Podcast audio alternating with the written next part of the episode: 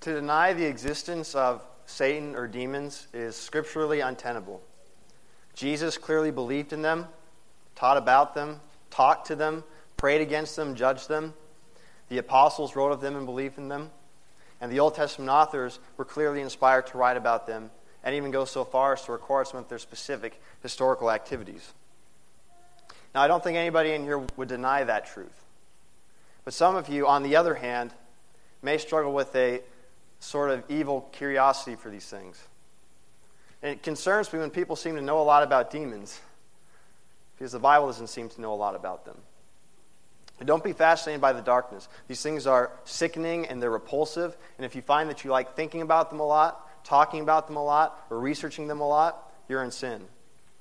God speaks through Paul in Philippians 4 8, saying, Brethren, whatever is true, whatever is honorable, whatever is right, whatever is pure, whatever is lovely, whatever is commendable, if there is any excellence, and if anything worthy of praise, dwell on these things.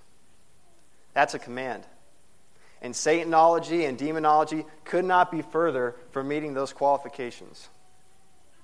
Now, that said, being knowledgeable of the devil and his schemes is essential to living a life that is pleasing to God. Ephesians 6:12 We wrestle not against blood and flesh, but we wrestle against the rulers, against the authorities, against the worldly powers of this present darkness, and against the spiritual forces of evil in the heavens, i.e., Satan and demons. You're in a war.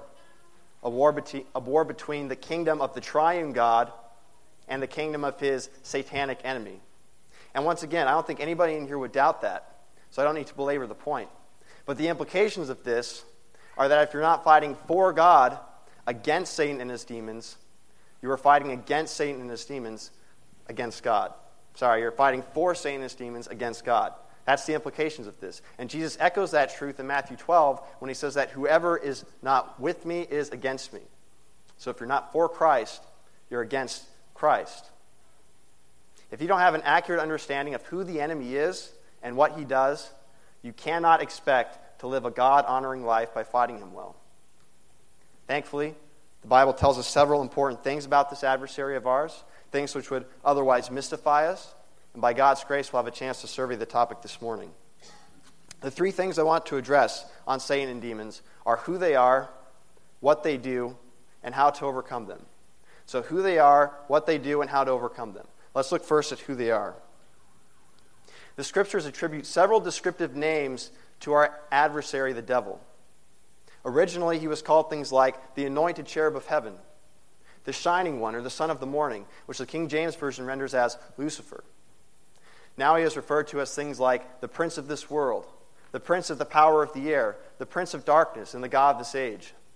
In Greek, he is called Abaddon. In Hebrew, it's the equivalent of Apollyon. Both mean destruction. You can reference that in Revelation 9.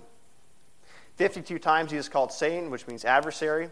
35 times he is called the devil, which means slanderer. He is known as the ancient serpent, the father of lies, the wicked one, the angel of the bottomless pit, the great dragon, and the roaring lion. John 17 designates him as the evil one, which in Greek is literally the evil, poneros, pure evil. Satan is the personification of evil. Matthew 12 calls him Beelzebub, which either means God of dung or ruler of demons. 2 Corinthians 6, he's known as Belial, which means worthlessness.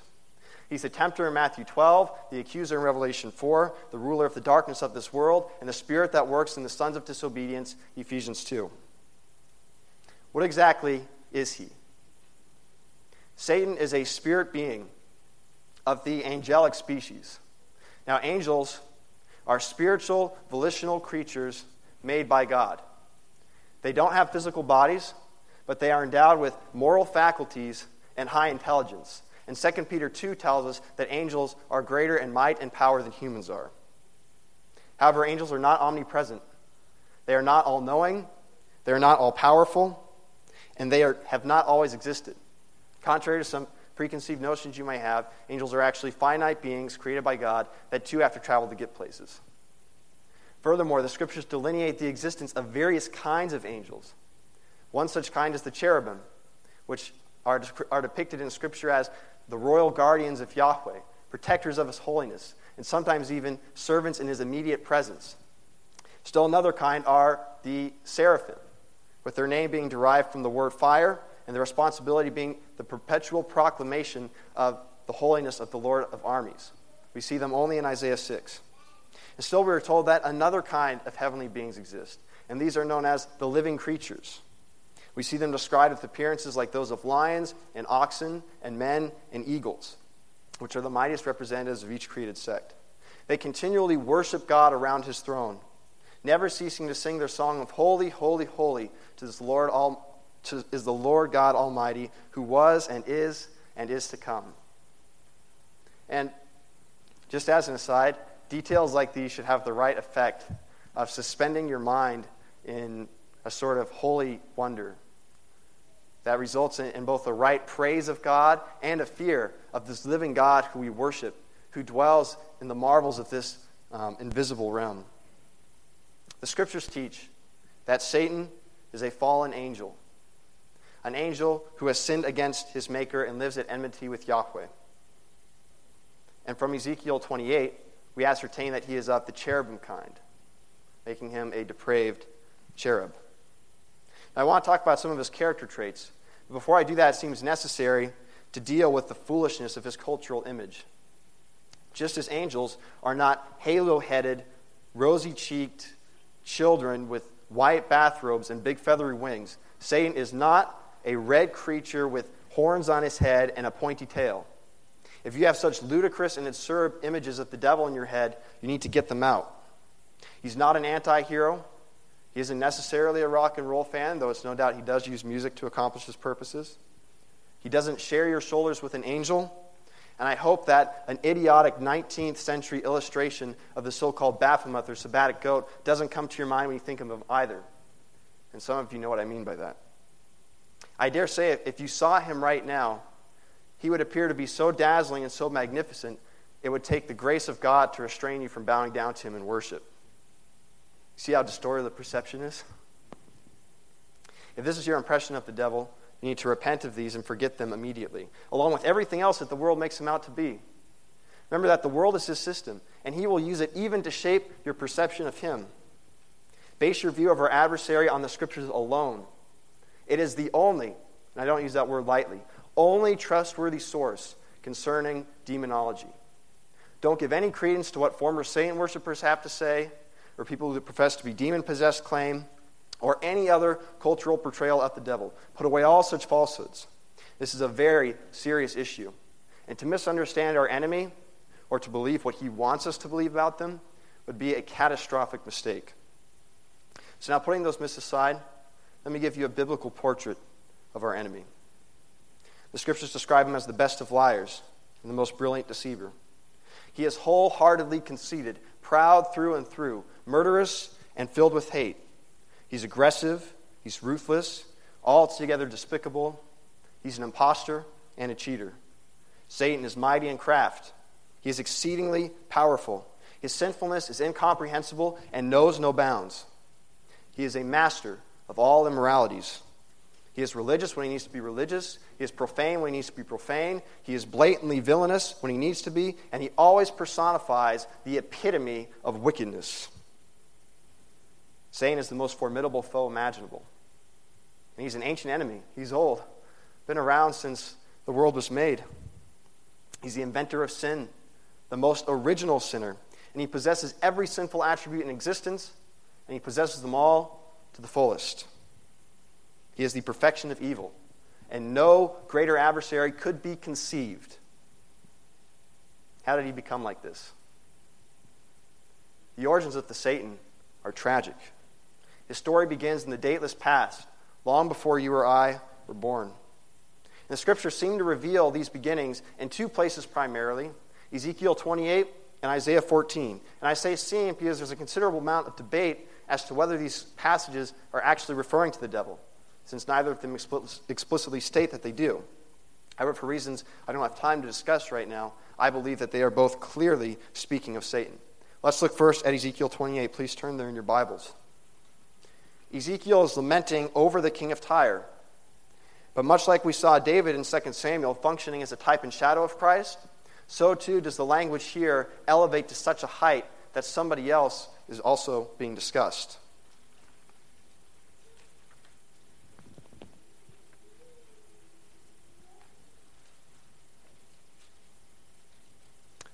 Let's read starting in verse 11.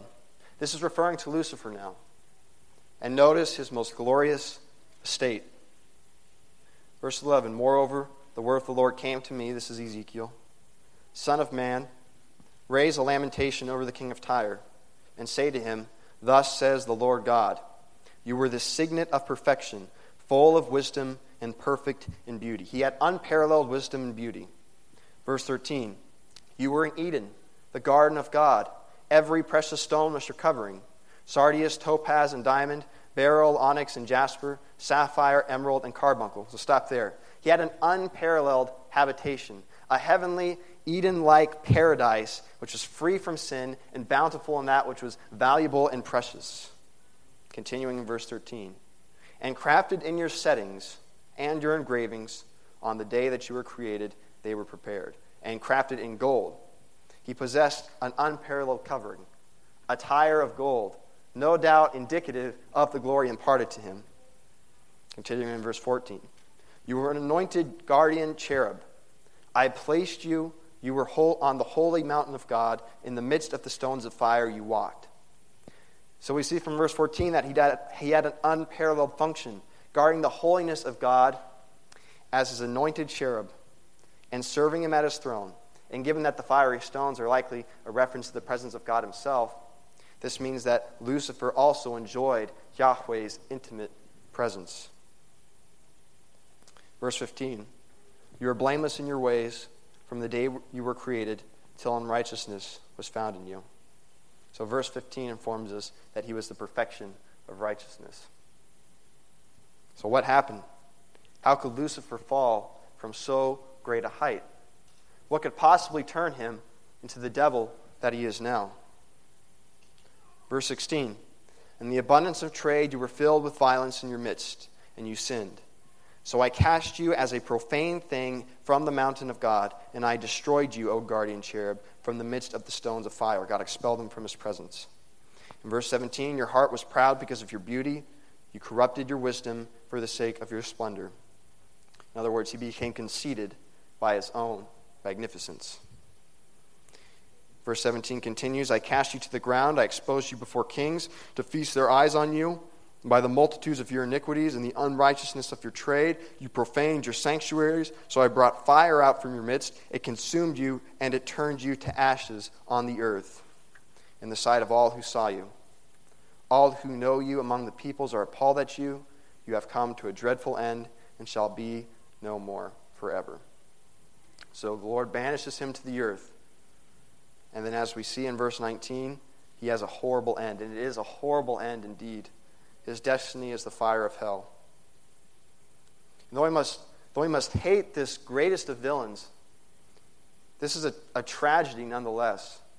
And how gracious God was to extend redemption to mankind. He didn't do the same for angels. The specifics of Lucifer's original sin are elaborated in Isaiah 14. Turn there with me, if you will. Isaiah chapter 14.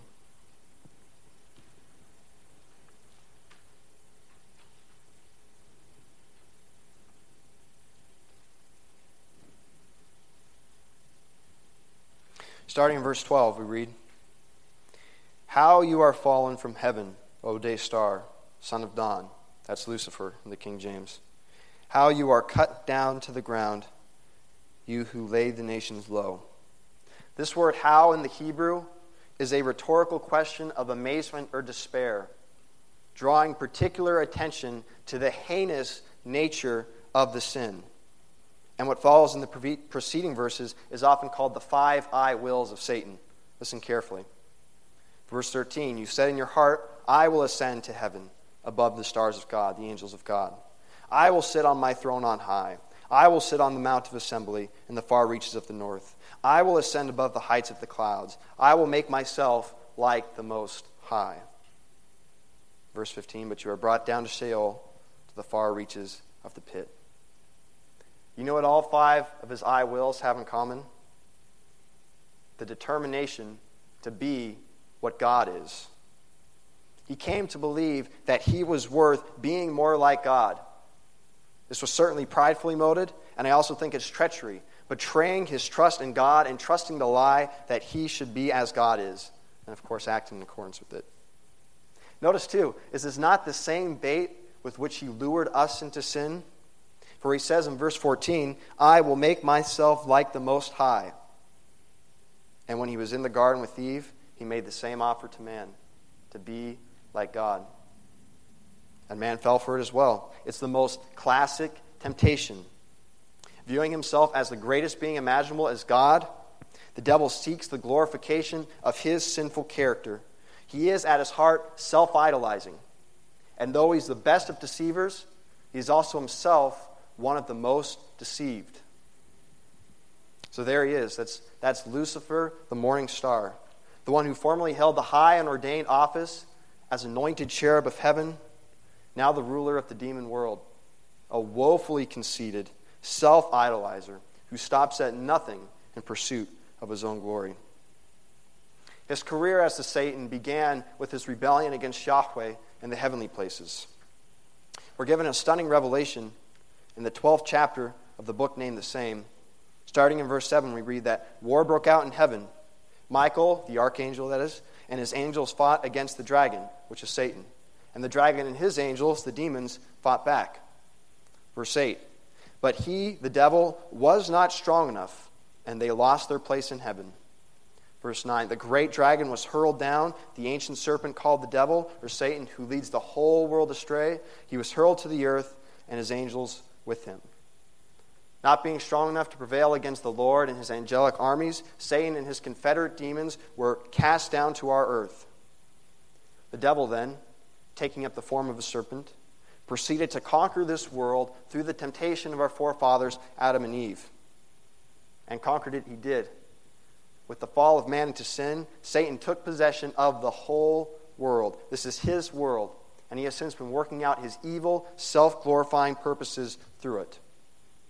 Listen to this. His line of business consists of things like perverting the word of God in Matthew 4, hindering God's servants in 2 Thessalonians 2, deceiving the nations, which specifically in the Old Testament meant keeping them in the dark so that they could not come to knowledge of the Lord, as is discussed in Daniel and the book of Isaiah. And then we find from Revelation 20 that he is bound so that he can't deceive the nations um, in that same way, so that the gospel might go out. Continuing with this, he's been snaring the wicked, 1 Timothy 3, opposing the work of God, Zechariah 3, restricting the proclamation of the gospel, 2 Corinthians 4, fighting with Michael's and his holy angels, Revelation 12. He blinds the minds of unbelievers. He tempts us to sin, 1 Chronicles 21. He incites wickedness. He twists the truth. He snatches the word away, as in the parable of the seed and the sower. He seeks the destruction of the church, Revelation 12. He accuses the brethren, also Revelation 12 and he contrives all sorts of false doctrines. He holds the whole world in his lap. 1 John 5. He runs this whole system. And it's most likely that he has his hands in everything sinful that occurs. Ultimately, he's determined to glorify himself through this world, his kingdom, and that purpose works itself out in countless ways. Now, as for demons, demons are simply those angels who have joined the Satan in this enterprise. And their origins as well can be traced back to his initial fall in Revelation 12.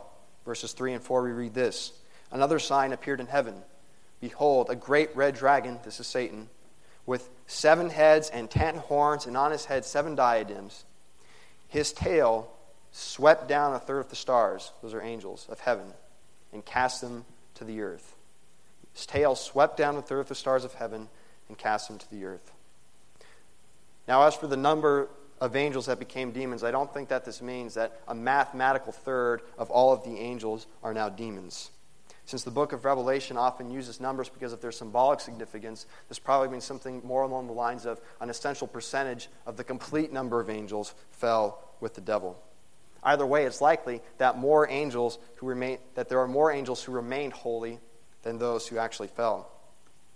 As far as quantity goes, John records this in, in Revelation 5:11. We read this this morning. Then I looked and heard the voice of many angels, numbering thousands upon thousands and 10,000 times 10,000, 10,000 is the highest number in the Greek language. So basically, what he's saying is there exists an innumerable amount of angels.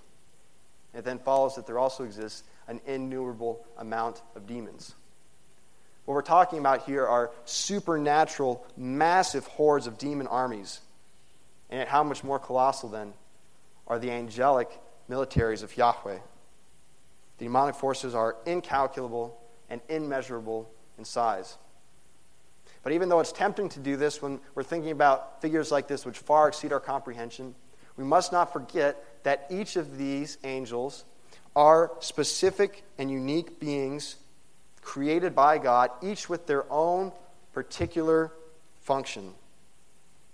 And when Lucifer became conceited by his own excellence and saw himself as most worthy of glory, he rebelled against God, and myriads of angels followed suit. John describes it as the dragon's tail sweeping the angels up with him, appearing to imply that the devil was responsible for deceiving all of those that fell with him, that he swept them up. So then, deceived by the newly born Satan, these angels pledged their allegiance to him and rebelled against God with him. They were banished to this planet with him, and they continued to war against Yahweh with the devil to this very day. As demons, they are evil through and through, just as he is and they too seek the glorification of their own sinful character. And this is indeed the objective of the demonic community, seeking the glorification of the sinful form that they all have in common. While demons are all equally depraved, they have varying ranks and functions as well. The Bible reveals structure among the angelic masses, with Michael as the archangel, for example. And the same suggests for demons. For the scriptures describe battles between Michael and his angels and Satan and his demons implicitly teaching that Satan is the commander in chief of the demonic forces. It's also probable that as angels vary in degrees of glory, so too do demons vary in degrees of magnitude and might. For some demons, the disciples were able to cast out, while others proved to be too formidable for them. Um, and along those same lines, it's likely the case that different demons have different functions, as do the holy angels in heaven. As for their history and all the things that they have done, Satan is their king, and they are like his wicked minions or henchmen. And almost everything that they see him doing, they do themselves, and oftentimes they do for him. So let's move on to the second item. What is it exactly that they do? We've looked at some of their activities so far, but how exactly do they operate? First, let me reinstate their purpose. A lot of people miss this. Their purpose is to glorify themselves. They idolize themselves. They treat themselves only as God ought to be treated, and hence they aim to glorify their character and their nature. Satan's goal and the goal of his fellow demons is the maximization of his glorification. In other words, to glorify himself the most possible. What do I mean by that? We've talked about this several times before. Glorifying someone is not just praising that person. Praising somebody might be a way you glorify them, but that's not what glorification is. Simply put, to glorify somebody is to make that thing known, is to reveal and reflect that thing's character and nature. It is to mirror, to emulate, to magnify, and to model, and to be an image of what that thing is. Now hold that thought. There is nothing more pleasing to God than Himself. And that shouldn't sound offensive to you. Because there is nothing more pleasing than God. He's the most pleasing person in existence. And thus, out of our desire to please God, we want to be the most like Him, because that's what most pleases Him. We seek to glorify Him in our lives. We strive to live and eat and drink and sleep in such a way that his character and nature is modeled and reflected. For he loves himself and accurate images of himself. Thus, that's what we strive to be. This is the very purpose for which we were created glorifying him, since this is what pleases him most. Conversely, what pleases Satan most is himself. There is nothing more pleasing to the demons than their own sinful form. Therefore, they endeavor to glorify their form in us. They want us to be images and reflections of their character and nature. For that is what they love most, and that is what is most pleasing to them. Now, think about this. This eternal conflict, then, is, at its essence, a fight for glory. Because the devil's nature is the antithesis of God's nature, both cannot be glorified by the same things. If God is glorified by something, Satan cannot be glorified by that same thing. And if Satan is glorified by something, God cannot be glorified by that same thing. While he may be glorified in his response to it, or in fact is related to it, if something is directly glorifying Satan, it cannot directly be glorifying God. In this sense, we're talking about a zero sum game, a zero sum game here. What, what is a loss for Satan is a win for Yahweh. And if one is honored, the other is dishonored. If one is glorified, the other is defamed. Dishonoring God and glorifying demons are just two sides of the same coin. So, as demons pursue they, their own glory, they are simultaneously pursuing the dishonor of God. Thus, we find that God and Satan are arch enemies, for their purposes could not be more opposed. And the same applies to their respective kingdoms those in the kingdom of God, namely his holy angels in heaven and the elect children of man, are arch enemies with those in the kingdom of Satan, his demons, and all unbelievers. In summary, what the devil and his demons do is battle with God to glorify their sinful character and nature. They want everything to reflect and model their own evil form, since their own form is what is most pleasing to them. And with that understanding in mind, how do they do it? They do it through the world. The world is the means by which they accomplish their evil intentions. What is the world? No doubt you have seen this term in Scripture before. When we're talking about it in this sense, it does not refer to planet Earth. World comes from the Greek word cosmos, from which we get words like cosmos, but also words like cosmetic. It is defined as, quote, a harmoniously arranged, sophisticated, orderly, complex, and purposeful system. The opposite of cosmos is chaos. Satan and his spiritual forces of evil carry out their purposes by means of this elaborate system called the world. And the world is comprised of religious, social, and political arrangements, as well as all unbelievers. Every unregenerate soul is under Satan's rule, authority, and control. This is why we cannot love the world. To embrace the world is to embrace Satan. James wrote in chapter 4, verse 4 You adulterous people, don't you know that friendship with the world is enmity with God? Therefore, whoever wishes to be a friend of the world makes himself an enemy of God. Now, the devil and his demons invent ideologies, and these false ideologies are the true power of this world. Such doctrines of demons, as they're called in 1 Timothy 4, are the devil's blade of his sword. They're the engine of his system, driving everything within it to behave as it does. He has such a wide variety of deceptive lies that there is bound to be one appealing to any flesh, with some facilitating blatant atheistic like immorality, witchcraft, paganism, and magic, which is real, by the way, just not like the kind you see in Disney at all. While other ideologies are designed to produce a false sense of spirituality and religious righteousness. In other words, whatever your flesh wants, the blatantly wicked, or the appearance of righteousness, or anything else in between, Satan's world has an ideology fit for you. And some of his lies are closer to the truth than others.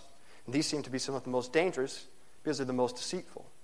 So many people claim to be Christians, but what they've really bought into is a Christless, gospel absent, false religion contrived by demons. And these ideologies only increase, increase in sophistication over time. The demonic forces get better and better at crafting deceitful philosophies, adding to the plethora of lies continually available to us. And we might add that we are more exposed to these ideologies than any other people in history.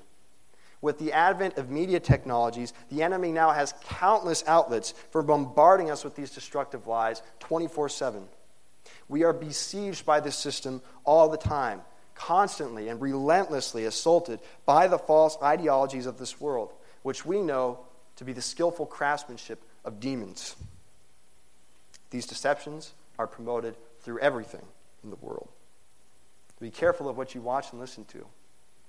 Don't let the world shape your beliefs and your convictions. This is his world, it's his system, and everything in it is of the devil. Paul writes in Ephesians 6:12, "We wrestle not against flesh and blood, but against the rulers, against the authorities, against the worldly powers of this present darkness, and against the spiritual forces of evil in the heavens." This means that other people really aren't the enemy. Ultimately, the enemy isn't the leading proponent of homosexuality, or the head of Planned Parenthood, or the popular atheist writer, or the newest Muslim caliph. These are more like the devil's goons or slaves. Satan and his demons are the ones orchestrating and directing all of their activities, working out their evil purposes through the citizens of their kingdom.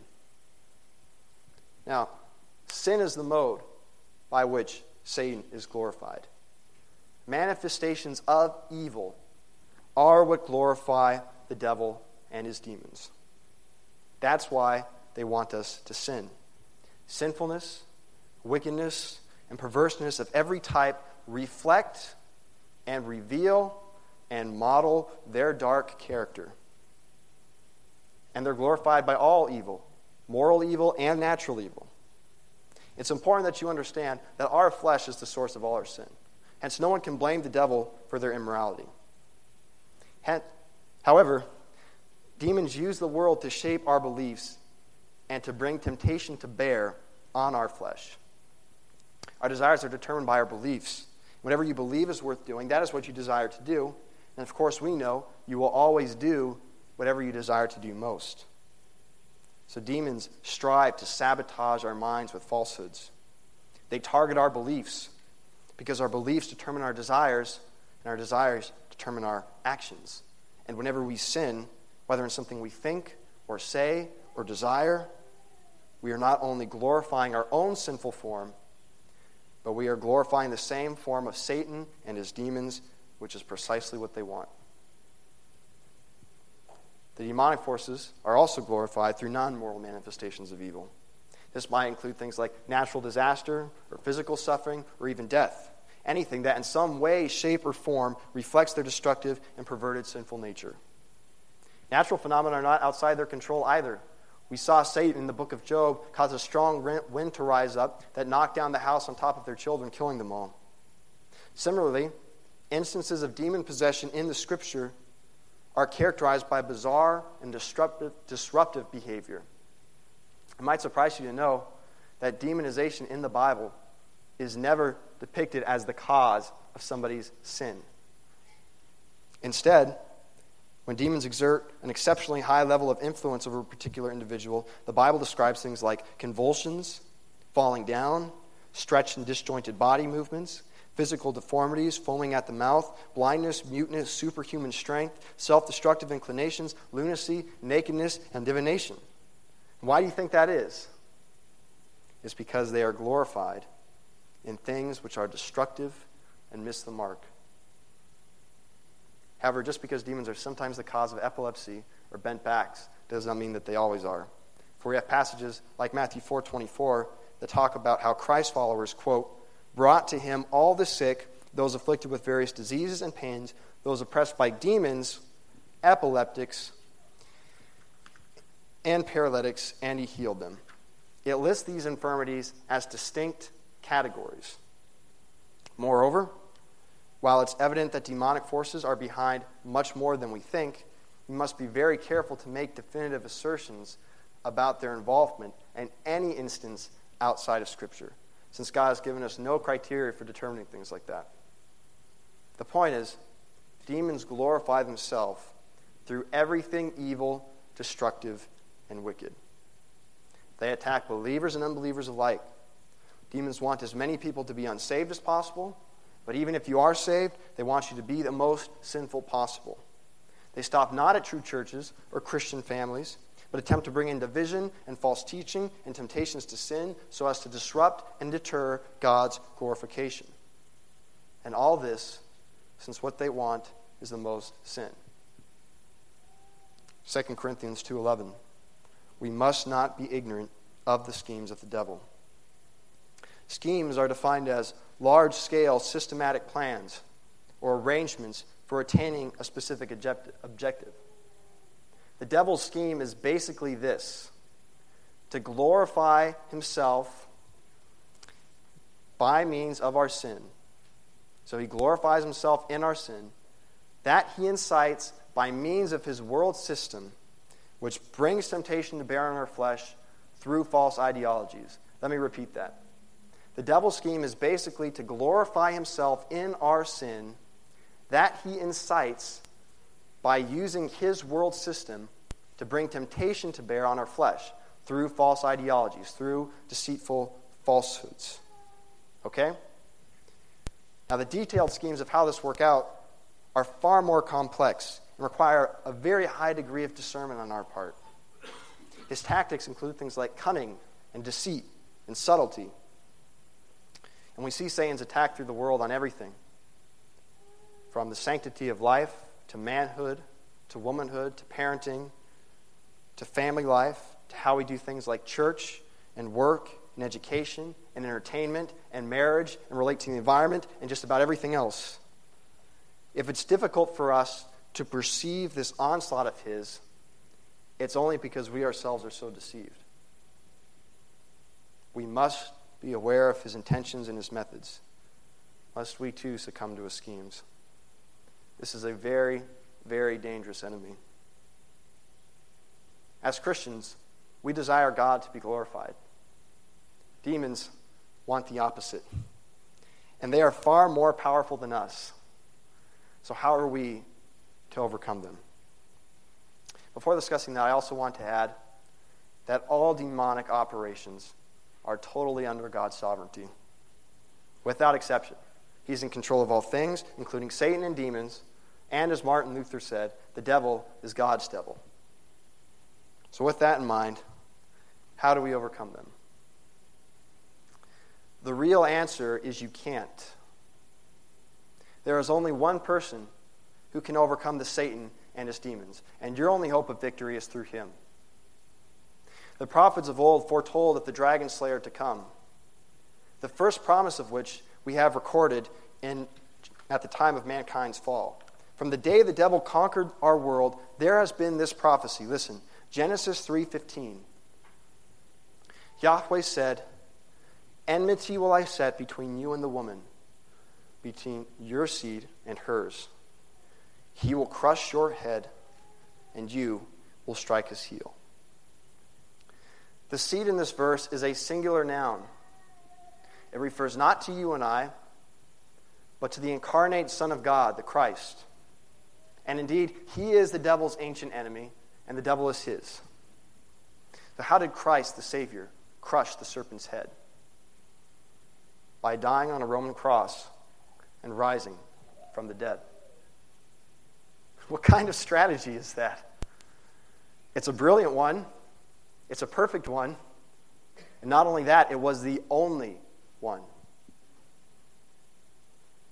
Satan is a murderer par excellence when he successfully murdered the Messiah at the hands of his wicked slaves, the same one who was prophesied to take his head, the devil must have thought that he'd subverted the oracles.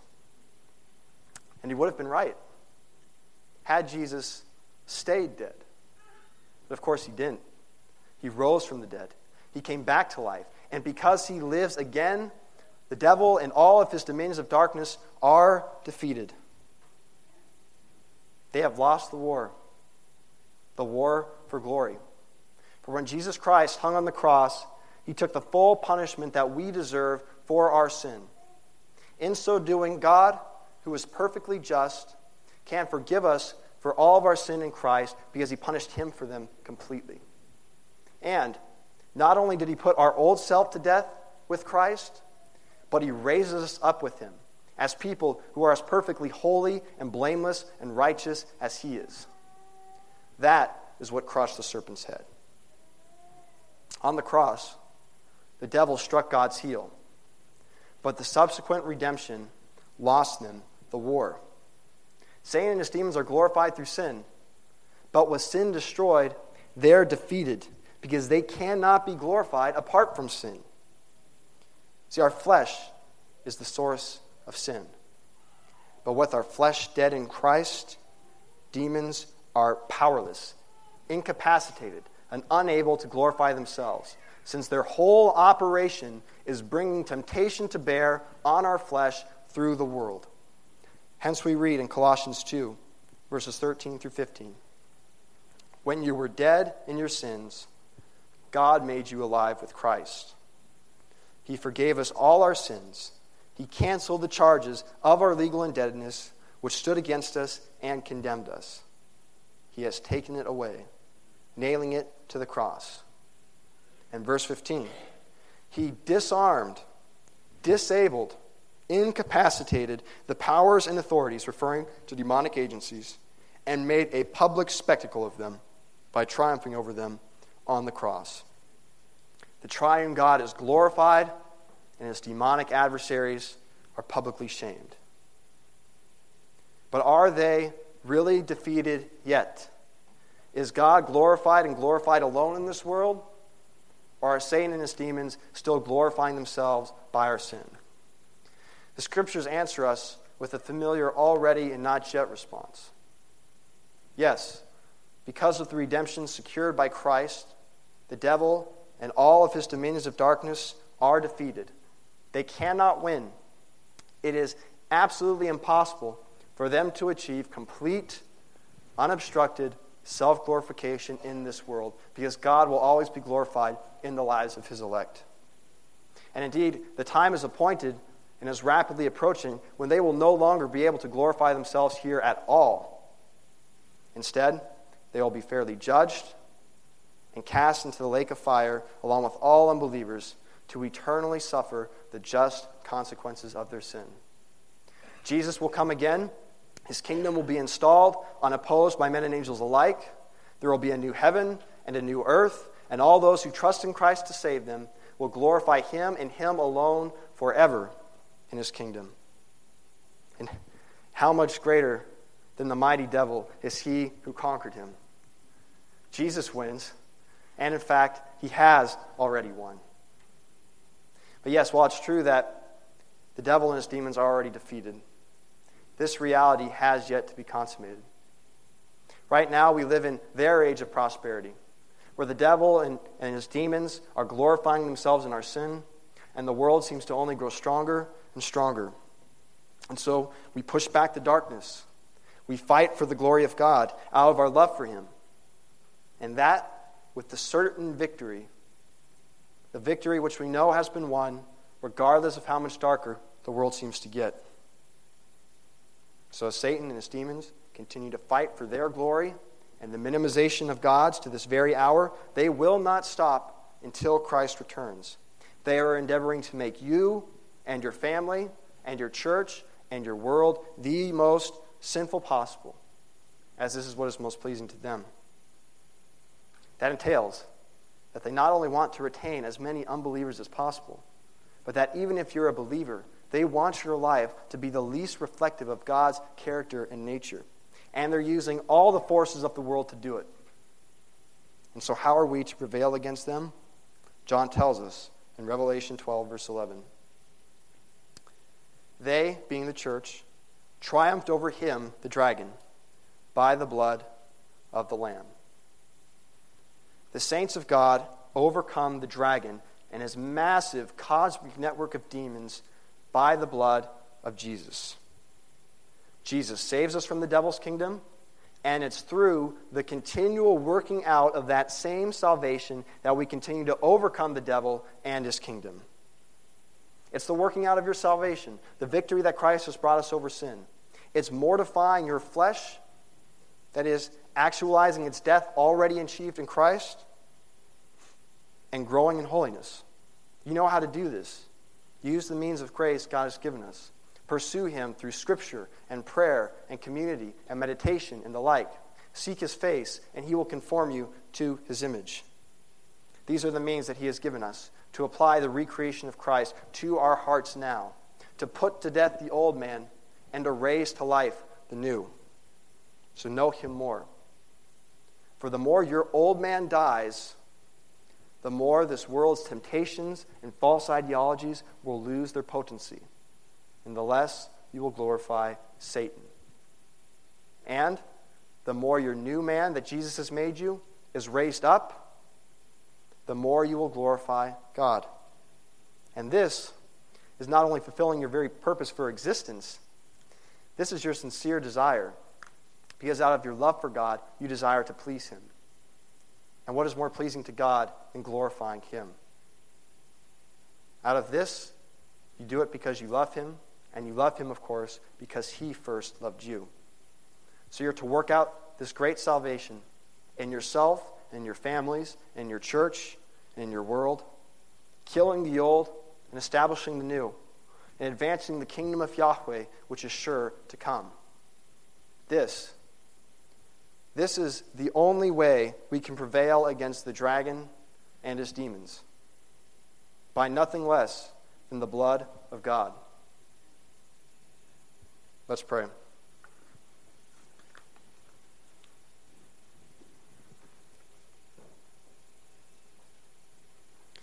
Thank you, Lord, for giving your blood to us. We can only overcome Satan and his demons through you. Please, Lord, put to death our old man. Make it a reality, the death that you accomplished on the cross. And raise up the new man in our hearts, that this world's temptations and its falsehoods might be unable to influence us so that we can glorify you and no longer glorify the Father you have saved us from. We praise you for the promise to install your kingdom and to glorify yourself and yourself alone in this world. We eagerly anticipate that day. And until then, we ask that you would strengthen us to fight our adversary with all of our might and to make the most of the time you have given us to glorify you here the most possible. It's in your name. Amen.